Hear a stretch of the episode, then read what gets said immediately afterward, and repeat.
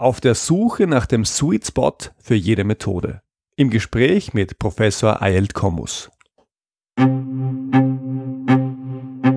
Du bist Problemlöser?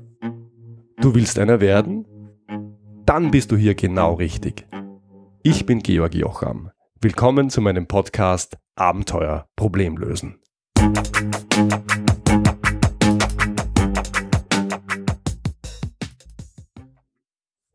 Heute folgt der zweite Teil meines Gesprächs mit Professor Ayelt Kommus, der an der Hochschule Koblenz lehrt. Im ersten Teil des Gesprächs haben wir uns über Taylorismus und VUCA, über Komplexität und Agilität unterhalten. Jetzt geht es weiter mit der Frage, ob künftig das, was nicht agil ist, an Attraktivität verliert. Außerdem unterhalten wir uns später noch über die wirklich spannende Projektumfeldstudie, die Professor Kommus durchgeführt hat. Hier der zweite Teil unseres Gesprächs. Das ist, wenn wir auf die IT zu sprechen kommen, so ähnlich wie IT-Entwicklung und, und Betrieb. Also das eine ist sexy ja. und das andere mhm. ist ähm, ein, äh, ein langweiliges Handwerk, zumindest mhm. aus der Außensicht. Mhm. Die ITler selber sehen es anders. Äh, das heißt, sehen sie das Problem, dass agil dann Talente anzieht und äh, alles das, was strukturiert ist, einfach unattraktiv, unsexy und ja, wenig geschätzt ist? also das Problem sehe ich auf alle Fälle und äh, dann sind wir wieder auch wieder am Anfang unserer Diskussion nach dem Motto, ist Taylorismus äh, sozusagen zweite Wahl? Ich glaube, guter Taylorismus ist eben nicht zweite Wahl, aber wir müssen eben auch sehen, Effektivität schlägt an vielen Stellen Effizienz und deswegen wird die Management-Attention äh, da wahrscheinlich höher sein, das Richtige zu tun, als nur etwas richtig zu tun. Mhm. Also die Gefahr ist schon da, aber vielleicht an ein paar Stellen löst sich das auch auf. Nicht jeder ist der Persönlichkeitstyp, um die gesamte Zeit über selber agil zu sein und in einem agilen Umfeld unterwegs zu sein. Mhm, da bin ich vollkommen Ihrer Meinung. Herr Professor Kommus, kommen wir zu einem anderen Thema. Sie haben eine sehr umfangreiche und wie ich finde schöne Studie mit dem Titel Ökosystemprojekt. Wie gut ist der Nährboden für Ihren Projekterfolg gemacht? Dabei geht es um das Umfeld von Projekten, äh, welches Umfeld ein Projekt braucht und welches mhm. Umfeld es erfolgreich macht. Was sind da die aus Ihrer Sicht drei wichtigsten Erkenntnisse? Die drei wichtigsten Erkenntnisse. Ähm, fangen wir vielleicht mit Punkt eins an, was ich spannend fand, wieder einmal zu finden. Die Top-Faktoren, was die Relevanz angeht, sind weiche Faktoren. Mhm.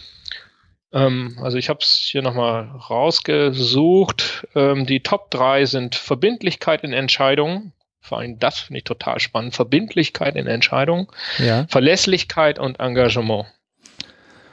Ähm, das sind Faktoren, die erstmal als besonders relevant angesehen werden. Ähm, und das sind ja nun wirklich alles weiche Faktoren. Da steht ja nicht so ein guter Projektplan oder da steht nicht ein guter Projektstrukturplan oder ein gutes Gantt-Diagramm oder ein guter Statusbericht, sondern ebenso weiche Faktoren. Mhm. Und ähm, also das wäre der eine wichtige Punkt, dass so weiche Faktoren nach wie vor äh, dominieren. Ähm, spannend auch, wo die größte Diskrepanz ist. Wir haben untersucht, also was wird aus dem Umfeld als besonders wichtig wahrgenommen und wie wird die Qualität bewertet. Und ähm, dabei haben wir gesehen, dass äh, die größten Diskrepanzen auch wiederum äh, bei Entscheidungen und auftraggeberbezogenen Themen sind. Also mhm. Verbindlichkeit in Entscheidungen hat die größte Diskrepanz, also sozusagen das Ranking von Relevanz versus das Ranking, ähm, wie gut es bewertet wird. Und dann auch die Qualität der Auftraggeber und die Change-Kultur bei Vorgesetzten. Da haben wir die größten Diskrepanzen. Okay. Was, was ja total spannend auch ist, wenn ich mir überlege, was macht nachher wirklich Projekte erfolgreich? Wo muss ich dann ansetzen? Und eben auch nicht nur im Projekt selber. Ähm, und ein vielleicht dritten Punkt, den ich sehr spannend fand, ist, dass wir auch in dieser Studie wieder sehen konnten, wie sehr die verschiedenen Bereiche die Welt durch ihre eigene Brille sehen. Mhm. Ich mache das mal an zwei Beispielen deutlich. Wir haben differenziert nach den Teilangaben, also insgesamt hatten wir, ich glaube, über 700 Teilnehmer. Und wir haben äh, herausgesucht, was haben die PMO-Vertreter, also die Project Management Office-Vertreter, angegeben und äh, was haben die Auftraggeber angegeben. Und siehe da, die PMOs äh, halten halt für besonders relevant für den Projekterfolg äh, Themen wie Methoden äh, zur Verfügung zu stellen, auch teilweise formale Gestaltungsthemen. Äh, der äh, gefragt danach, was macht ein Projekt, also woran mache ich fest, dass ein Projekt erfolgreich ist, steht der Nutzen im Mittelfeld. Das fand ich total spannend. Okay. Und, fast schon äh, beängstigende Antwort. Ja, das fand ich auch. Aber das, das ist eben, glaube ich, auch so, wie soll ich sagen, die, die, wie die Perspektive sich einschleift äh, durch das tägliche Tun. Ja. Ja. Wenn ich halt äh, die ganze Zeit über bei irgendeinem Produkt in der Qualitätssicherung auf ein Merkmal achte, dann glaube ich irgendwann, dass dieses Merkmal ähm, ja die Welt ist. Und mhm. dann rücken vielleicht andere Dinge in den Hintergrund. Und bei den Auftraggebern ähm, haben wir auch spannende Ergebnisse gefunden. Also die Kultur realistischer Planung finden Auftraggeber zum Beispiel nicht so spannend. Ja. Zumindest nicht so spannend wie äh, das Gesamtfeld. Ähm, dafür wird dann auch die Entscheidungsfreudigkeit deutlich besser wahrgenommen. Ähm, also wieder mal das äh, wie, wie wir es ja auch in anderen Bereichen sehen, man, man sieht, dass wirklich die Wahrnehmung der Welt sehr stark geprägt ist von dem, was man täglich tut mhm. und sehr stark auch aus der eigenen Perspektive. Mhm. Also beim Lesen der Studie und den Link geht dazu gibt es natürlich in den Show Notes. Ähm, habe auch ich den Eindruck gehabt, es wäre mal ganz gut, die längere Zeit gemeinsam in einem Raum einzusperren. Mhm ähm, dann äh, hätten die vielleicht ein äh, besseres Bild, ähm, wie sie sich gegen, wechselseitig ja. heute Schmerzen verursachen und äh, vielleicht in Zukunft Schmerzen wechselseitig ersparen. Ja, unbedingt. Das hat aber eben auch ein bisschen, oder was mir auch durch den Kopf gegangen ist, ist eben, ähm, wie ich selber meine Rolle wahrnehme. Ein kleines Beispiel dazu, und da sind wir sehr nah auch an diesem Thema Verbindlichkeit in Entscheidungen mhm. drin. Ich hatte jetzt vor einigen Wochen die Konstellation, da hatten wir äh, Prozesse im PMO diskutiert und besprochen und äh, es kam dann jemand aus der äh, oder der, der, der die zu, zuständige Person aus der Geschäftsführung kam dann dazu, um sich das mal vorstellen zu lassen. Und die Person, also die, diese äh, führende Person innerhalb der Geschäftsführung auch nochmal, die kam dann von sich aus auf das Thema, genau wieder, wo wir vorhin auch schon waren, was eine große Herausforderung ist. Es sind jetzt eben nicht nur die formalen Prozesse, sondern auch, wie enable ich, wie es neudeutsch dann ja so schön heißt, meine Führungskräfte dazu, dass sie diese neuen, agileren Rollen ausfüllen. Mhm, mh. Gut, im Nachhinein, nachdem die äh, diese Person aus der Geschäftsführung dann auch nicht mehr im Raum war, haben wir das dann durchgesprochen. Und mein Appell ging halt sehr stark in die Richtung, ja, dann sollten wir uns vielleicht auch mal überlegen, was wir jetzt sozusagen für Change-Programme für die Führungskräfte, die mittlere Führungsebene da aufsetzen können. Und ich merkte halt in der Diskussion, dass gar nicht alle unbedingt das als die Aufgabe eines PMOs ansahen. Ja. Ähm, also da da war anscheinend sehr stark das Bild, als PMO kann das gar nicht unsere Aufgabe, also als PMO ist es nicht unsere übergeordnete Aufgabe, dafür zu sorgen, dass Projekte erfolgreich sind, sondern ähm, und daraus leitet sich dann alles ab, sondern als PMO haben wir einen gewissen Range an Aufgaben. Die tragen sicherlich irgendwie dazu bei, dass Projekte erfolgreich sind. Aber sowas wie äh, zum Beispiel Führungsdenke, Führungsphilosophie zu verändern, das muss ich ja nicht selber machen, aber das kann ich ja zum Beispiel anstoßen. Das ist eigentlich gar nicht so richtig unsere Baustelle. Mhm. Finde find ich interessant und äh, ich kann das aber aus eigener Erfahrung bestätigen. Äh, in, in meiner Welt haben PMOs nicht den allerbesten Ruf. Die stehen häufig ein bisschen in dem Verdacht, halt die Projekte zu administrieren, ähm, aber nicht zu weit rechts und links zu schauen. Ähm, und die Kümmerer, die dann dafür sorgen, dass, ähm, ja, dass wirklich nichts passiert, die im Zweifel den Trichter aufmachen und, und, und den Rundumblick einschalten, um einfach den Projekt sicher, Projekt, Projekterfolg sicherzustellen. Das sind eher die Projektleiter selber, aber weniger die PMOs. Ja, aber jetzt, jetzt wird es doch wirklich spannend. Wenn ich mich dann mit den PMOs unterhalte, dann äh, ist ein typisches Thema, wir werden nicht ausreichend äh, wertgeschätzt äh, wir haben nicht die Freiheitsgrade, wir sind nicht auf Management-Level dabei. Und jetzt öffnet sich genau die Tür, das zu tun. Und von ganz vielen PMOs wird diese, ich sag mal, Einladung nicht wirklich aktiv angenommen. Mhm. Da kann man auch Vermutungen dazu anstellen, warum das so ist. Ähm, das aber das, das finde ich eine total spannende Konstellation. Mhm. In ähnlicher Form nehme ich das momentan wahr für ganz viele so äh, Personal- und Organisationsentwicklungsbereiche. Ganz viele äh, Menschen aus dem Personalorganisationsentwicklung, wo ich die Wahrnehmung habe, dass sie seit langer, langer Zeit äh, darüber sprechen, ähm, wie, wie denn sozusagen Führungsverständnis anders sein muss, äh, wie anderes Verständnis von den Aufgaben, von, von, von den Jobs und so weiter, wie das ausgestaltet sein muss. Die de facto die Chancen jetzt durch agile Methoden, und das ist ja momentan wirklich ein Hebel ins Top-Management hinein, ja. die das ja nicht wahrnehmen, soll ich sagen, verschlafen. Ähm, bis hin zu Diskussionen wie ähm, äh, können Sie mir da Ansätze nennen, aber bitte nennen Sie nicht dieses Scrum, weil das ist ja nur was für ITler. Sehr schön. Also, Wir wirklich so passiert, wirklich so passiert. Ja, also, also meine persönliche Vermutung an der Stelle äh, ist, äh, ich würde sagen, ein guter Projektmanager, jemand, der gut Projekte macht.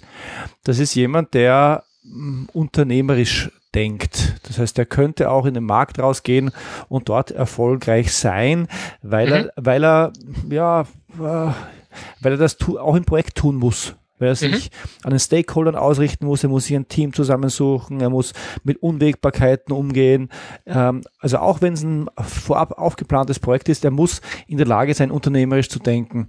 Und in meiner Wahrnehmung ist die Tätigkeit vieler PMOs und auch vieler Personalisten, also klassische, äh, das sind klassisch administrative Bereiche, mhm. ähm, da, da, steigst du dir gegenseitig und selber auf die Füße, mhm. wenn du dort ja. besonders unternehmerisch bist. Ja. Ja, und das von den Leuten jetzt zu erwarten, ähm, äh, ist schwierig, weil die fordern es zwar, weil es ihrer, ihrem Gestaltungsverständnis wohl entspricht, aber nicht ihrem Verantwortungsverständnis. Mhm. Und ich habe da meine persönliche Anekdote an der Stelle auch, weil ich spreche regelmäßig mit Personalern, weil die ähm, sind eingeladen, meine Seminare zu kaufen.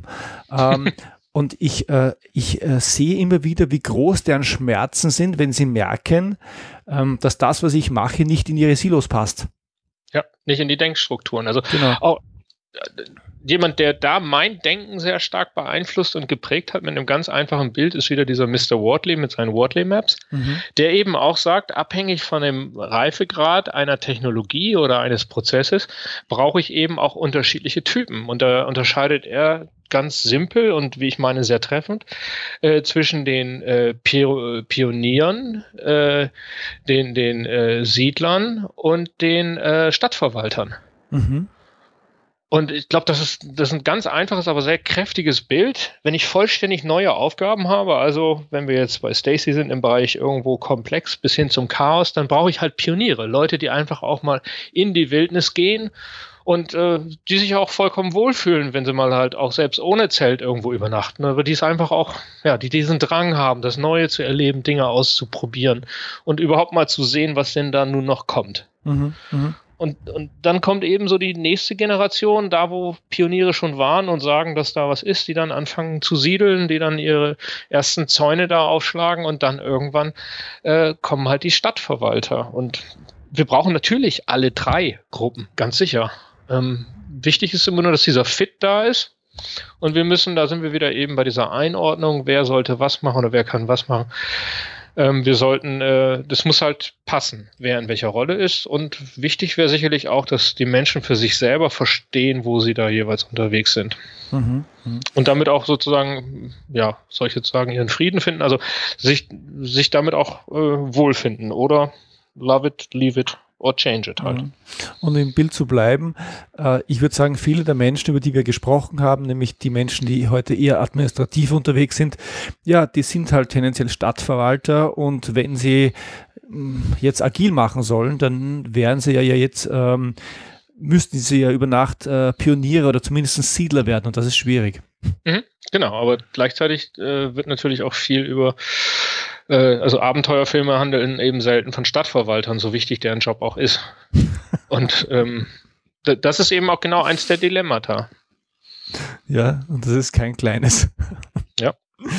ähm, in dem Projekt, in der, in der Projektstudie, ähm, haben Sie ja schon gesagt, ist eins der, äh, eines der wichtigsten Punkte, einer der wichtigsten Punkte ist, Projektleiter, Projekte hätten gerne verbindliche Entscheidungen. Mhm. Jetzt ähm, komme ich auf den Punkt zurück, den wir vorher schon besprochen ha hatten, die Welt ist VUCA und wird es immer mehr, sie wird immer schneller. Ähm, kann man denn in einem solchen Umfeld verbindliche Entscheidungen überhaupt seriös einfordern? Darf man mhm. das? Also ich denke unbedingt und ich denke auch, dass das wiederum genau äh, so einer der ähm, Punkte sind, die sozusagen in der DNA von agilen Methoden sind, ähm, wo ja eben sehr stabile, auch sehr detaillierte Entscheidungen äh, durchaus getroffen werden, nur eben auf kurzem äh, zeitlichen Horizont. Mhm. Äh, es ist ja, nehmen wir genau die meist diskutierte agile Methode, das Scrum, da ist es ja sogar eben ein ganz wichtiger Aspekt, dass nach dem Sprint Planning die Sprint-Ziele nicht mehr verändert werden. Die Ausgestaltung bei den Tasks und so, das können wir noch machen. Aber die Sprint-Ziele werden nicht mehr in Frage gestellt. Und ich glaube, das ist eben auch genau ähm, äh, der Ansatz, den wir da wählen müssen. Wir müssen halt für einen begrenzten Zeitraum, für den Sprint zum Beispiel, oder auch längere Taktungen wie Heartbeats oder so, müssen wir wirklich Volldampf voraus, mit voller Überzeugung und auch mit Verständnis. Also es geht nicht nur ums, ums What, es geht auch ums Know Why. Äh, müssen wir wirklich dann voll Power arbeiten, arbeiten können, auch die Überzeugung haben, jetzt ist es richtig. Und dann müssen wir aber eben auch wieder auf die Pause-Taste drücken und ganz wichtig auch wieder ohne äh, sozusagen Verlustängste alles wieder in Frage stellen und wieder prüfen, sind wir weitergekommen im Sinne unseres Ziele, war das Ziel richtig und so weiter. Mhm, mh, verstehe. Ähm, in Ihrer Studie geht es ja um das Projektumfeld und es liegt per Definition außerhalb des Projekts. Mhm. Gleichzeitig wissen wir, dass derjenige den größten Anreiz hätte, etwas zu ändern, den etwas unmittelbar betrifft. Mhm. Ja, wenn ich den Schmerz nicht habe, dann werde ich normalerweise nicht unbedingt der Erste sein, der die Veränderung herbeiführt. Das heißt, wenn das Projektumfeld nicht passt, dann hat den größten Anreiz, etwas zu ändern, ja der Projektmanager oder das Projektteam. Mhm. Was kann ein Projektmanager oder ein Projektteam denn beitragen, um sein Projektumfeld zu verbessern? Was, was kann er tun? Also Veränderung beginnt immer bei mir selbst. Das ist, glaube ich, auch hier richtig, selbst wenn wir über das Umfeld sprechen. Und zum einen sollte ich sicherlich, äh, gerade wenn ich Projektmanager bin, dann bin ich ja äh, eben auch äh, eine Person, die äh, eine Verbindlichkeit in Entscheidungen zeigen kann und so weiter, sollte ich das sicherlich auch äh, darstellen. Und ähm, dann gibt es, glaube ich, auch viele Mechanismen aus dem Agilen heraus, die hier wieder sehr zuträglich sind. Also das Agile zeichnet sich ja dadurch aus, dass es unglaublich einfach ist. Ähm, das Agile zeichnet sich dadurch aus, dass es eine hohe Visibilität und Transparenz darstellt. Das Agile zeichnet sich dadurch aus, dass es eben auch sehr schnell deutlich wird, wenn wir uns an gewisse Prinzipien nicht halten. Das ist, glaube ich, auch ein großer Teil des Erfolgsgeheimnisses. So, und wenn ich jetzt einfach nur agile Prinzipien sauber befolge, wie zum Beispiel zu visualisieren, wo die sogenannten Impediments, also die Hindernisse sind, wenn ich ähm, es schaffe oder wenn ich darauf äh, hinwirke, Spielregeln einzufordern, nämlich dass ich zum Beispiel in einer gewissen Taktung mit ähm, äh, Product Ownern mich treffe und dass ich die auch verpflichte, ähm, konkret ihre Ziele für den nächsten Sprint zu benennen, wenn ich äh, die darauf verpflichte, auch äh, ein Review zu machen, dann, äh, wie soll ich sagen, schneide ich den auch so ein bisschen den Weg ab. Mhm. Es, es, die Welt ist ja wunderbar einfach für mich als Auftraggeber, so nach diesem U-Boot-Prinzip. Also U-Boot im Sinne von, dass ich, ich schicke das U-Boot los und dann taucht es ab und dann taucht es irgendwann nach langer Zeit wieder auf und dann kann ich als Auftraggeber sagen, ja, so habe ich es natürlich nicht gemeint. Ähm, dadurch, dass ich jetzt ähm, den Auftraggeber durch solche Mechanismen eben wie regelmäßige Reviews und regelmäßige Plannings ähm, einbinde, ähm, ja, bringe ich ihn, glaube ich, schon dazu, dass er auch äh, das sichtbarer wird, wie er mitarbeitet, auch wie die Verbindlichkeit und die Durchgängigkeit ist. Mhm. Das habe ich in dem Ausmaß aber nur bei Agil-Methoden. Beim mhm. Wasserfall mhm. ist das ja zumindest nicht äh, Teil, des, Teil der Spielregeln, oder?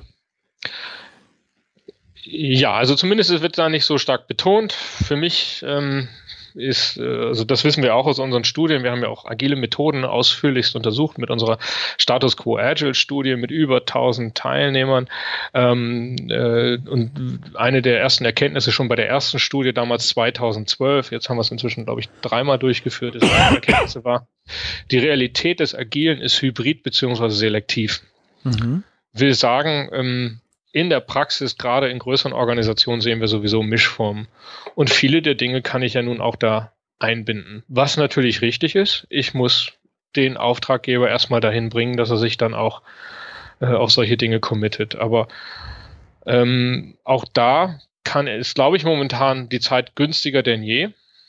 Und was auch ebenso charmant ist, ist, dass diese äh, Funktionsweisen so einfach und nachvollziehbar sind, dass sie sich, glaube ich, besser ähm, darstellen lassen. Mhm. Und ich glaube, das ist jetzt auch ein schöner Schlusspunkt an der Stelle. Also es ist nicht Wasserfall, es ist nicht Hybrid, es ist nicht äh, tayloristisch, tayloristisch oder, oder agil. Es ist das Beste aus beiden Welten, ähm, das dem Erfolg am zuträglichsten ist. Kann man das so sagen? Ja, und äh, also der große Erfolgsfaktor ist zu verstehen, was für eine Art von, Aufforder äh, von Anforderungen habe ich hier. Und dann müssen wir eben auch verstanden haben, was der Sweet Spot, wenn wir es mal so nennen, der Sweet Spot der jeweiligen Methoden ist. Also ich habe einen sehr spannenden Workshop mit einem größeren Unternehmen gehabt, wo wir einfach mal, wo die Fragestellung war nach dem Motto, Herr Komus, jeden Tag kommen die Menschen mit neuen Ideen, Six Sigma, Lean, Agil, Prozessmanagement ähm, und ich weiß nicht, was noch alles, was, was ist das denn jetzt alles? Und da haben wir uns mal äh, die Zeit genommen, wirklich mal zu verstehen, wo kommen diese verschiedenen Methoden her mhm. und wo haben die ihre Stärken? Und das war total erhellend. Ich hoffe nicht nur für mich, sondern ich, was ich glaube auch nicht nur für mich, sondern dadurch, dass ich fast alle Methoden haben irgendwo einen bestimmten Anwendungsbereich, in dem sie besonders stark sind. Mhm. Und was wir dann sehen, ist, dass diese Methoden äh, sehr stark, gerade weil sie so erfolgreich sich aus, äh, äh, gerade weil sie so erfolgreich sind, sich ausdehnen und dann wird versucht, dieses erfolgreiche Konzept nochmal woanders anzuwenden. Solange bis es dann irgendwann überdehnt ist. Ja. Und gutes Management ähm, versteht, glaube ich, was für eine Art von Herausforderung habe ich hier und welches Werkzeug hat jetzt bei dieser Art von Herausforderung genau seinen Sweet Spot. Mhm. Da würde ich jetzt aber gerne nochmal nachhaken, weil was ich beobachte, und das äh, beobachte ich schon die letzten 25 Jahre, ist, dass wir eher modebasiert vorgehen. Das heißt, vor ich denke jetzt, äh, ja, vor den 2000ern hat es mal eine Zeit gegeben, da war Business Process Reengineering alles. Mhm. Und es gab sonst fast nichts. Und da musste jeder Prozess durch und nur dann mhm. war er gut. Ähm, und äh, so habe ich den Eindruck, kamen alle paar Jahre oder in letzter Zeit vielleicht sogar in kürzeren Zyklen, wurde eine neue äh, betriebswirtschaftliche oder methodische Sau durchs Dorf getrieben, wenn man so will. Das heißt, dieses Gefühl für den Sweet Spot, ähm, den, das, das haben wir ja auch nicht bekommen, sondern es hat das eine gegeben, es hat das nächste gegeben, jetzt haben wir gerade Agile und Scrum. Wie finde ich denn diesen Sweet Spot oder äh, habe ich da oder kennen Sie jemanden, der das mal sauer beschrieben hätte und gesagt hätte, diese 100 Methoden, die brauchst du dann, die brauchst du dann, die brauchst du dann, die funktionieren in diesen Kontexten? Also ein Literaturhinweis in dem Sinne oder wirklich jetzt eine starke Darstellung kann ich Ihnen da leider nicht geben. Also das ist vielleicht durchaus auch ein Punkt. Aber äh, um genau das Beispiel hier Business Process Reengineering, Business Process Management ähm, mhm. nochmal aufzunehmen.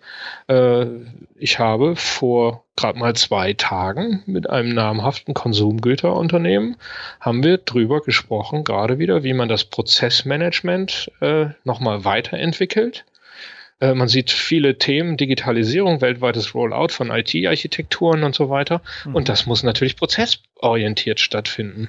Wir sind vielleicht auch teilweise, wir müssen auch ein bisschen aufpassen immer, nur weil etwas jetzt nicht mehr, äh, ja, wie sagt man so schön, nur weil die Sau nicht mehr so offen durchs Dorf getrieben wird, heißt es nicht, dass es dieses Thema nicht mehr gibt. Ja, klar. Und das Prozessmanagement, das beobachte ich, äh, das, ich komme ja ursprünglich auch aus dem Prozessmanagement das Thema, das ist alles andere als in der Bedeutungslosigkeit verschwunden. Es ist nur nicht mehr so das Scheinwerferlicht drauf. Mhm, mhm, mhm. Das gefällt mir aber gut. Das heißt, wir hätten jetzt sogar, vielleicht haben wir einen aufmerksamen Hörer, eine aufmerksame Hörerin, die daraus ein Buchprojekt machen möchte, weil das ja, fände ich, na, also, das, das, meine ich wirklich. Also mit einer Methodensammlung, mit einer, äh, mit dem Versuch einer objektiven ja, Beschreibung, welche ja, Methode worauf passt, das wäre doch mal was Schönes. Also da hätte ich einige Vorschläge, was da sozusagen rein sollte und einige auch Negativbeispiele, wo sicherlich auch mit den Modewellen, das haben Sie natürlich vollkommen richtig auch dargestellt, aber auch was wir oft sehen, ist zum Beispiel, dass auch ein Vorstand von einem Unternehmen äh, rüberwechselt und im letzten Unternehmen war er damit erfolgreich und dann wird halt alles mit dem Hammer in der Hand wird jedes Problem zum Nagel. Und damit haben wir zum Abschluss auch noch Watzlawick zitiert. Zumindest sinngemäß. Sehr schön. Ja. Wenn unsere Hörer sich für ihre Arbeit interessieren, und da gibt es ja wirklich einiges zu sehen und zu lesen, ähm, wo findet man denn noch mehr zu ihren Projekten und zu ihrer Forschung? Mhm. Ähm, es gibt eine Webseite von mir persönlich. Das ist ähm, wie mein Nachname www.comus.de. Dort findet man insbesondere sehr viele äh, auch äh, Unterlagen von Vorträgen, die ich gehalten habe. Wer da also reinschauen möchte, kriegt dort einen guten Eindruck. Außerdem habe ich da auch meine Publikationen aufgeführt, Medienthemen, so Interviews und derartige Sachen. Was aber sicherlich mindestens genauso spannend ist, ist äh, ein kleines Projekt, was ich gemeinsam mit den Kollegen Gadatsch und dem Kollegen Jan Mentling von der WU Wien äh, durchführe. Wir haben eine Seite, die nennt sich äh, Process and Project. Also die Domain heißt korrekt www.process-and-project.net. Und dort äh, geben wir einen Überblick über die verschiedenen Studien, die wir durchführen. Dort können auch ganz viele von den Studien, über die wir heute gesprochen haben, auch zum Beispiel unsere Studie zu den Erfolgsfaktoren im Projektmanagement, die haben wir heute gar nicht angesprochen, wo wir 400 Projekte, die besonders erfolgreich oder besonders erfolglos waren, mhm. untersucht haben, woran das liegt. Solche Studien und mehr unter processandproject.net. Und ähm, wer auch einfach informiert werden möchte, was kommt so an Studien und was kommt auch an Veranstaltungen. Äh, dort gibt es auch ein Newsletter. Also aktuell haben wir ja gerade die Projektumfeldstudie, das war ja unser heutiger Aufhänger, abgeschlossen. Sind jetzt gerade in den letzten Wochen äh, der Erhebung einer Studie zum agilen Einkauf. Was macht der Einkauf bei agilen Methoden? Total spannendes Thema. Mhm. Und jetzt in zwei, drei Wochen wird ein Erhebungsfenster aufgehen zur Nutzung agiler und Lean-Methoden im Produktentstehungsprozess. Wer sowas also nicht verpassen möchte, unser Newsletter auf processandproject.net. Und last not least, am 12. und 13, äh, 13. Juni ist unser elftes Praxisforum, wo wir uns mit dem Thema Digitalisierung und Agilität zwischen Traumschluss und äh, äh messbaren Erfolg auseinandersetzen werden. Also da eine Veranstaltung auch. Zwischen Traumschloss und messbarem Erfolg. Ein schöner Titel, wunderbar. Ja. Ähm, alle Infos ähm, kommen und alle Links kommen selbstverständlich in die Show Notes. Herr Professor Komus, vielen Dank für das Gespräch. Ja, ich habe ganz herzlich zu danken und ich hoffe, wir konnten gemeinsam ein wenig dazu beitragen, eine neue Sicht darauf oder eine erweiterte Sicht darauf zu bekommen, wie man Probleme löst. Das denke ich jedenfalls. Danke, dass du dir diese Episode angehört hast. Bei Entscheidungen in Unternehmen läuft so manches schief. Dazu mache ich gerade eine Studie. Wenn du dabei sein möchtest, dann füll doch bitte einen kurzen Fragebogen mit dem Titel Daran hakt es bei uns im Entscheidungsprozess aus. Das dauert keine zwei Minuten und hilft mir sehr. Hier der Link bit.ly-Entscheidungsprozess. Und bit.ly schreibt man bit.ly, also bit.ly-Entscheidungsprozess. Ja, und eine Auswertung der Ergebnisse bekommst du natürlich auch, aber nur, wenn du das möchtest. Wenn dir diese Episode gefallen hat, dann schreib mir bitte eine 5-Sterne-Bewertung auf iTunes, damit noch mehr Menschen auf diesen Podcast aufmerksam werden. Danke und bis zum nächsten Mal. Música